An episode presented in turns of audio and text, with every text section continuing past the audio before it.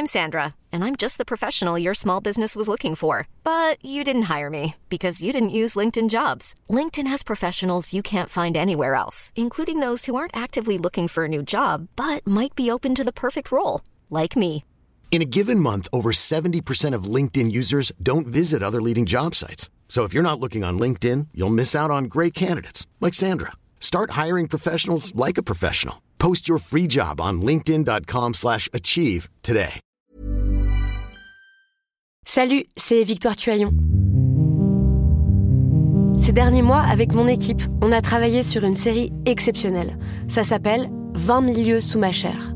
L'autrice, Caroline Potier, a exhumé des cassettes audio qu'elle enregistrait pour sa meilleure amie lorsqu'elles étaient ados et qu'elle traversait l'enfer, les violences que lui infligeait son père. À partir de son histoire, Caroline Potier, devenue journaliste, a mené l'enquête. Comment on pourrait éradiquer l'inceste? C'est beau, c'est intelligent, c'est bouleversant, et je pèse mes mots, c'est d'utilité publique. Pour continuer à sortir de l'océan du déni, écoutez 20 milieux sous ma chair, dans le cœur sur la table.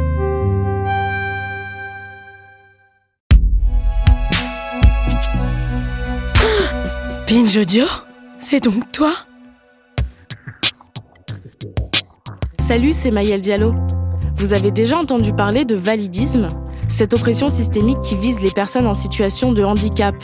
Eh bien, du validisme, il y en a partout. Au travail, dans les transports en commun, dans la sphère privée, mais aussi dans nos lois. Par exemple, l'allocation adulte handicapé, l'AAH, converse aux personnes en situation de handicap qui ne peuvent pas travailler ou en complément de leurs revenus. Ben, cette allocation, elle est conjugalisée. Ça veut dire qu'elle est calculée à la fois sur les revenus de la personne bénéficiaire, mais aussi sur ceux de son conjoint ou sa conjointe. Le problème, c'est que cette AAH, elle n'est plus versée à partir d'une certaine limite de revenus. Très concrètement, ça veut dire que la personne perd son AAH du moment que le revenu de son couple dépasse 2280 euros par mois. C'est peu, vous trouvez pas? Cette conjugalisation, ça veut dire moins d'autonomie, mais aussi une réticence à se paxer ou se marier pour les personnes en situation de handicap. Du coup, les associations, des citoyens, citoyennes et quelques personnalités politiques appellent à la déconjugalisation de l'AAH.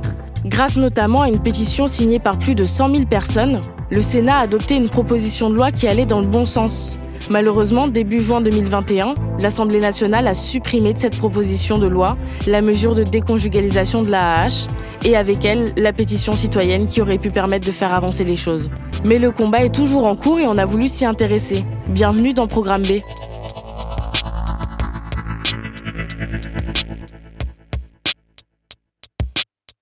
Pour parler de l'importance de la déconjugalisation de l'allocation adulte handicapé, j'ai rencontré Carole Salaire. Elle est conseillère nationale emploi-ressources de l'association APF France Handicap et j'ai commencé par lui demander ce que c'était en fait l'AH. Alors l'allocation euh, adulte handicapé, euh, c'est une allocation euh, qui est versée à des personnes en situation de handicap à partir d'une évaluation de leur situation de handicap qui est faite par la maison départementale des personnes handicapées et qui est considérée un peu comme un minimum social spécifique pour elles puisqu'on considère que eh bien elles ont fait tout un parcours qui n'a pas pu leur permettre d'avoir des revenus issus de leur travail. Et donc c'est une allocation un peu de subsistance, ce qu'on appelle minimum social, mais qui est vraiment spécifique pour les personnes qui ont une situation de handicap. Alors aujourd'hui, pour les bénéficiaires de l'âge qui ont un conjoint, eh bien, les revenus de leur conjoint sont pris en compte parce que pour calculer si on a droit à l'âge, on prend à la fois les ressources propres de la personne, selon d'ailleurs une base qui est assez euh, complexe, mais en gros qui est un peu ce qui est déclaré à l'administration fiscale, en gros. Et en plus, on va prendre en compte les revenus euh, du conjoint et au-delà d'un certain plafond de revenus comprenant les revenus de la personne et celui de son conjoint, eh bien, la personne n'aura pas forcément son âge. Donc c'est ça qui est d'ailleurs la règle pour tous les minima sociaux, qui est d'ailleurs encore plus large, par exemple pour le RSA, où là on a carrément les revenus de tout le foyer, y compris les enfants, etc. Donc pour la hache, en gros, on prend les revenus de la personne et de son conjoint. Et si ça dépasse un certain plafond, eh bien, la hache est diminuée d'autant, voire supprimée. D'où notre demande de déconjugaliser, c'est-à-dire de ne prendre que les revenus propre de la personne, du bénéficiaire de la hache. Si la personne avait par exemple une pension d'invalidité, c'est-à-dire si elle s'était créé des droits avec un revenu de remplacement parce qu'elle ne peut pas travailler, on ne prendrait pas en compte les revenus de son conjoint. On prendrait en compte ses revenus, enfin on lui verserait en fonction de ce qu'elle a d'avoir cotisé, plus ses droits liés à son travail.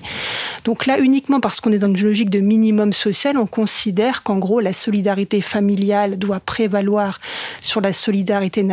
En gros, ce qui est payé par la collectivité, par l'impôt, par l'État, par, nous, en fait, par les, les contribuables.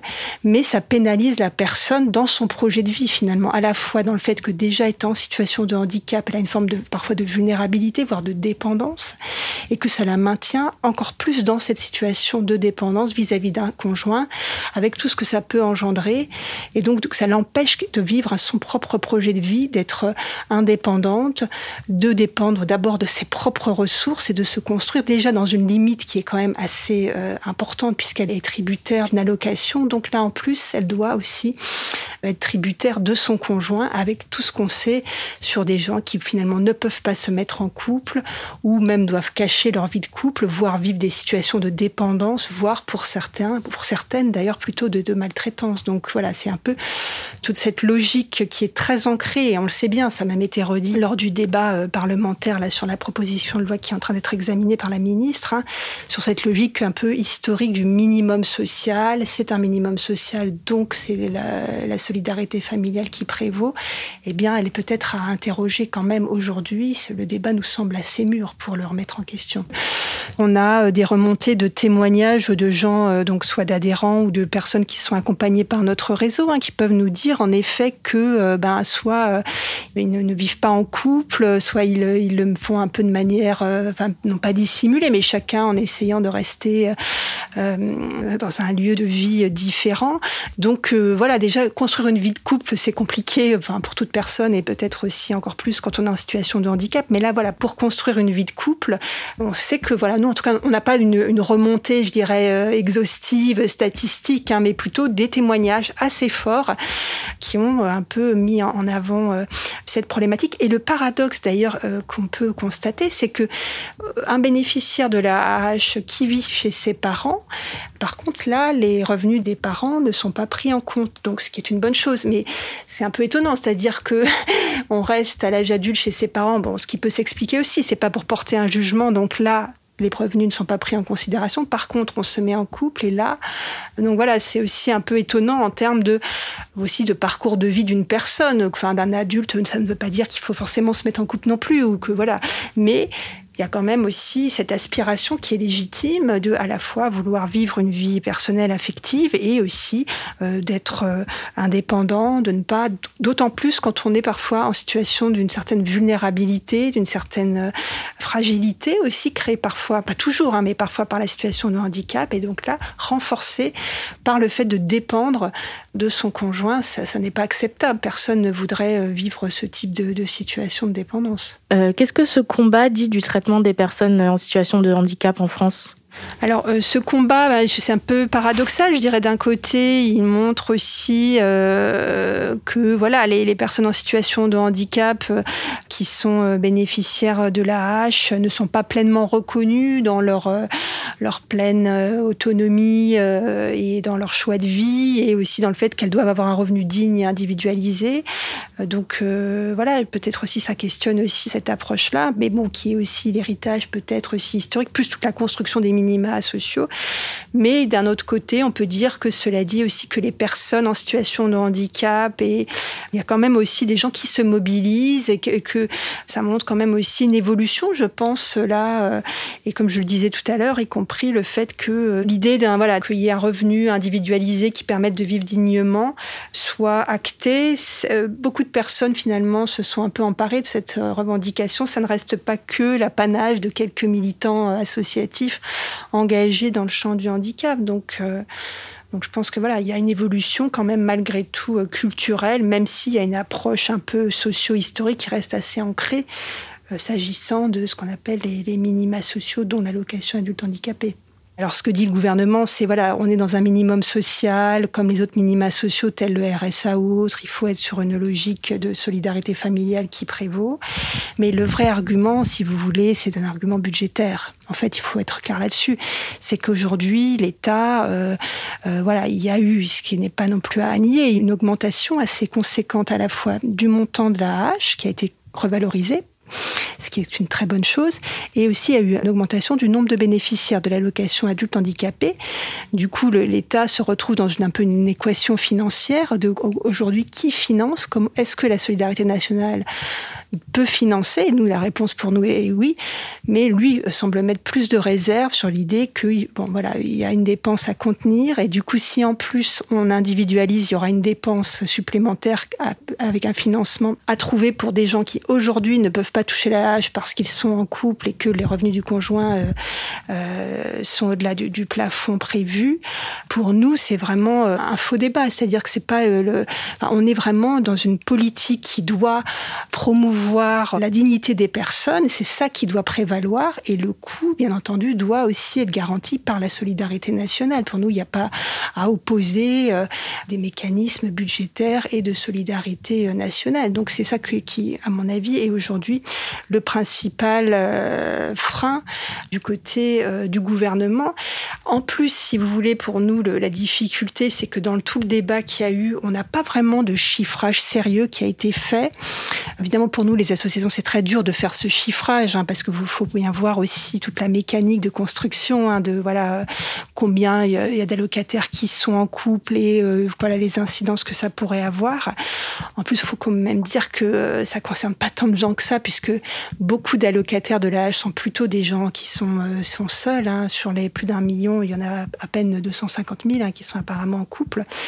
Mais voilà, donc en tout cas, tout ce chiffrage déjà reste un peu à construire en termes d'impact impact réel. Hein, et euh, la ministre l'avait euh, annoncé, ça n'a pas vraiment été fait. Ça a été un peu tenté par le rapporteur euh, de la proposition de loi au Sénat, le sénateur Mouillet, qui a tenté quand même lui de faire ce chiffrage avec les, services de l'État. Mais bon, ça certainement à, affiner. Et en plus, je pense que d'après ce que lui disait, on est quand même bien loin des, du, coût un peu qui est avancé par la ministre. Lui, il serait plutôt sur un chiffrage d'environ 500 60 euh, millions euh, d'euros euh, créés par cette individualisation de la hache. Pour nous, c'est tout à fait soutenable pour les finances publiques. C'est juste un choix de politique publique, de privilégier, comme, et d'ailleurs comme pour tous les bénéficiaires, je dirais, des minima sociaux, de permettre aux gens qui ne peuvent pas travailler de vivre dignement. Donc c'est ça l'objectif, de vivre dignement avec euh, des ressources qui leur sont propres et euh, de garantir euh, cette dignité pour les allocataires de, de l'AH en particulier parce qu'en plus eux, on sait bien que la situation de handicap pénalise fortement leur trajectoire de, vie et en particulier leur accès à l'emploi. Ça ne veut pas dire qu'il ne faut pas essayer, bien entendu, de promouvoir l'accès à l'emploi euh, des personnes en situation de handicap et des bénéficiaires de l'AH, mais on sait très bien que pour partie, un certain nombre de bénéficiaires de l'AH travaillent de manière très résiduelle, voire ne peuvent pas travailler. Donc, comment on garantit le droit de vivre dignement à des personnes qui ne peuvent pas travailler ou qui travaillent de manière très résiduelle? C'est quand même ça la question qui est posée euh, derrière tout le débat actuel. Et comment ça a démarré tout ça? Le combat a démarré depuis assez longtemps en fait, hein, puisque je dirais, enfin alors moi j'étais pas forcément là, mais dès les années 2000, euh, hein, il y a eu euh, des campagnes, euh, en particulier à la fin des années 2000, hein, sur la question des ressources des personnes en, situation de handicap. Nous on avait mené une campagne qui s'appelait Ni pauvre ni soumis, qui voilà a demandé la création d'un revenu d'existence spécifique pour les personnes en situation de handicap, et donc qui déjà demandait l'individualisation de de la hache. Il y a eu aussi, euh, là, plus récemment, je dirais 2016, euh, puis en 2019, tout un débat sur les, les minima euh, sociaux avec une concertation pour créer un revenu universel d'activité, où là, de nouveau, le statut d'allocation adulte handicapé a été aussi interrogé. Est-ce qu'il fallait la fusionner dans ce revenu universel? Donc, de nouveau, nous, on a reporté le fait que non seulement on ne voulait pas la fusionner, mais qu'en plus, il fallait faire évoluer cette allocation adulte handicapé, l'individualiser et puis d'autres propositions Et puis là, je dirais, la proposition a repris de la vigueur puisqu'il y a eu une première proposition de loi sur la déconjugalisation de la hache qui avait été déposée par la députée Marie-Georges Buffet il y a trois ans, je crois, qui a de nouveau été un peu retranscrite en 2020 par une autre députée, donc Madame Dubier, pour voilà proposer cette, cette individualisation. Donc voilà, les parlementaires aussi se sont progressivement emparés du, sujet en parallèle de, des associations et des, mouvements citoyens. Et ce qui est quand même intéressant là pour le dernier mouvement, donc je dirais que voilà, c'est un peu un mouvement de longue haleine qui est porté par les grandes associations dans le champ du handicap depuis voilà plusieurs années, plusieurs décennies même pour certaines, mais qui a reçu là une espèce d'acuité à nouveau avec ses propositions de loi et surtout, je dirais l'élément important l'an passé, cette pétition qui a été déposée euh, au Sénat, cette pétition citoyenne. Donc là, c'est pas une association, hein, donc ça je à souligner aussi, c'est plutôt là une, une personne, alors même ce qui était plutôt en, lien avec des réseaux associatifs, mais quand même qui elle-même a créé ce mouvement citoyen. Et là qui a donné vraiment un élan, je dirais, ça ça m'a beaucoup frappé, c'est que l'élan il va bien au-delà euh, des, dirais, des réseaux captifs habituels, c'est-à-dire des associations comme APF France Handicap ou voilà les militants un peu dans le champ du handicap, c'est qu'avec cette pétition, donc qui a recueilli quand même plus de 100 000 signatures, ce qui est quand même, enfin, je pense, assez rare pour une pétition. Il y a eu ensuite des relais dans les médias, même euh, un peu mainstream, enfin, un grand public, et des influenceurs aussi qui s'en sont emparés. Alors, beaucoup, euh, euh, moi, je pense par Radio France, par exemple, Nicole Ferroni, voilà, qui ont un peu donné une, une, visibilité à un sujet, bon, qui reste assez technique aussi, certains comprennent pas très bien, mais en tout cas, voilà, elle lui a vraiment donné cette dimension sociétale, et d'autres même, j'ai vu parfois la presse féminine ou féministe. Euh, voilà, il y a eu là, euh, et pour nous c'était intéressant aussi cette coalition d'acteurs, c'est-à-dire pour nous ne pas rester que dans le champ du handicap, mais montrer en quoi, à travers ce débat, cette revendication, c'était toute la société qui avait à y gagner, et donc de faire des coalitions, donc avec euh, voilà des mouvements citoyens, des associations, des associations féministes. Nous, par exemple, là, on est aussi mobilisés avec l'association Act Up, voilà Paris, donc plutôt voilà, les associations qui défendent les droits des, des personnes malades. VIH. Je trouve que là, ce qui est intéressant, c'est l'idée qu'il y a une portée citoyenne et euh, médiatique qui va au-delà euh, de nous, ce qu'on a pu porter historiquement, donc qui lui a donné finalement une visibilité et du coup une certaine acuité euh, politique.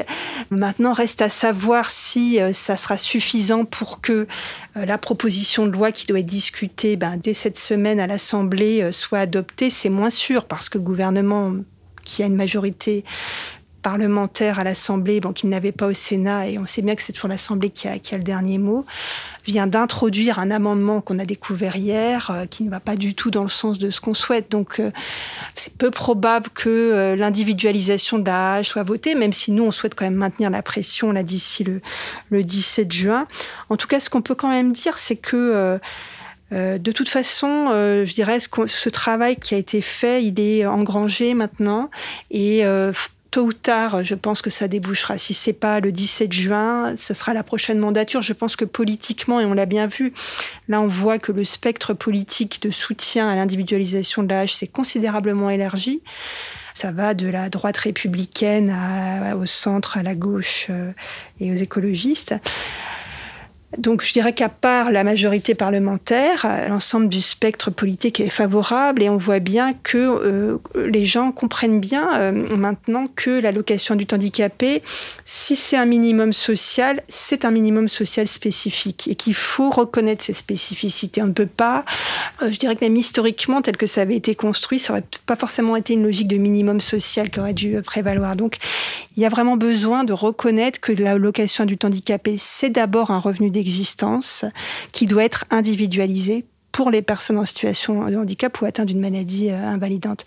Et ça, je pense que dans la société et au niveau euh, du personnel politique, c'est une idée qui, a fait son chemin. Donc je pense que ça sera forcément adopté, soit le 17 juin, ce qu'on peut espérer, parce que là, ça serait vraiment, euh, ça permettrait de couronner quand même une forte mobilisation associative et citoyenne.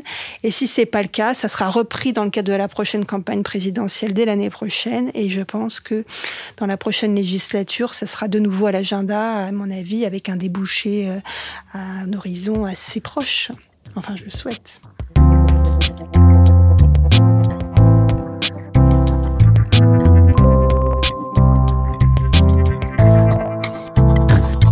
Même si ce n'est pas gagné pour l'instant, le combat pour la déconjugalisation de la hache continue. Ce n'est même que la partie émergée de l'iceberg des discriminations envers les personnes en situation de handicap. Leur premier défi, c'est d'arriver à se faire entendre. Donc relayer leurs paroles, c'est déjà s'engager. Alors pensez-y. Merci à Carole Salaire pour ses réponses. Programme B, c'est un podcast de Binge Audio préparé par Lauren Bess, réalisé par Mathieu Thévenon. Abonnez-vous sur votre appli de podcast préféré pour ne manquer aucun de nos épisodes, Facebook et Twitter si vous voulez nous parler, et à demain pour un nouvel épisode.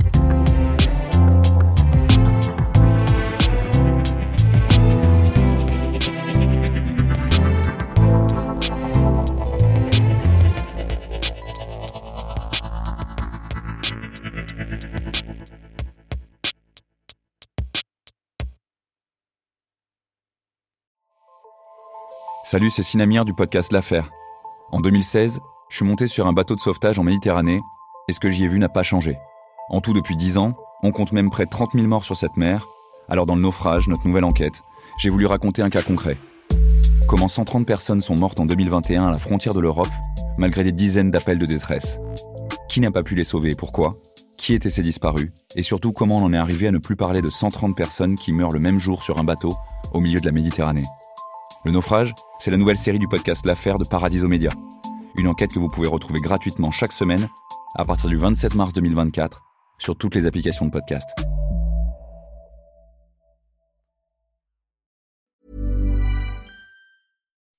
When you make decisions for your company, you look for the no-brainers. If you have a lot of mailing to do, stamps.com is the ultimate no-brainer. Use the Stamps.com mobile app to mail everything you need to keep your business running with up to 89% off USPS and UPS. Make the same no brainer decision as over 1 million other businesses with Stamps.com. Use code PROGRAM for a special offer. That's Stamps.com code PROGRAM.